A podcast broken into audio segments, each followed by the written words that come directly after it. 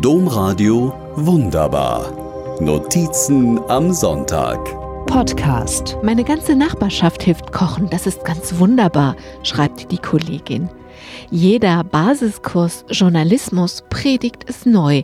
Die guten Geschichten liegen auf der Straße. Stimmt. Stimmt sogar jetzt noch, mitten in der Corona-Pandemie, in der ich das Haus kaum noch verlasse. Die echten Geschichten liegen trotzdem weiter auf der Straße, nur dass die Straße gerade das Internet ist. So macht mich eine kluge und wunderbar hilfsbereite Kollegin in einer E-Mail auf einen Gast für meine Sendung Menschen aufmerksam. Ich freue mich und will wissen, wie es ihr geht.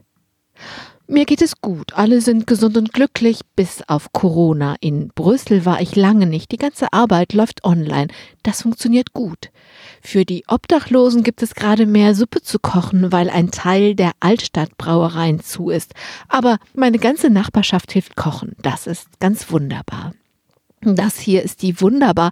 Natürlich will ich mehr wissen, wenn jemand über Wunderbares schreibt. Ich erfahre, die Kollegin, die sich schon lange für Obdachlose engagiert, kocht zweimal im Monat für den sogenannten Gute Nacht Bus in Düsseldorf. So bekam sie die von Corona verschärfte Not der Menschen auf der Straße mit. Weil die Restaurants wegen Corona geschlossen sind, können Altstadtbrauereien dem Gute Nachtbus keine Suppe liefern.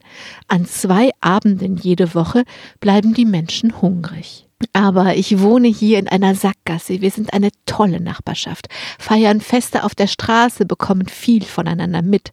Und jetzt kochen meine Nachbarinnen eben auch Suppe. Das klingt harmlos. So ein Topf Suppe ist ja schnell gekocht.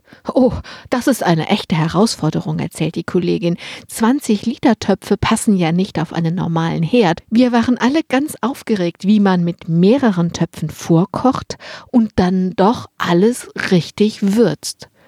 Das mit der richtigen Würze scheint aber zu klappen. Die Käse-Lauchsuppe der Nachbarin ist am Bus jedenfalls der Hit.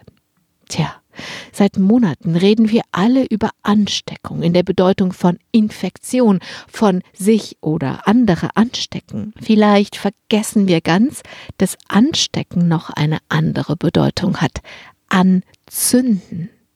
Die Kollegin hat in ihrer Nachbarschaft neue Zuneigung zu Menschen in Not entfacht. Mal abgesehen davon, dass das natürlich wunderbar ist, finde ich, diese Art von Ansteckung könnte doch auch mal viral gehen.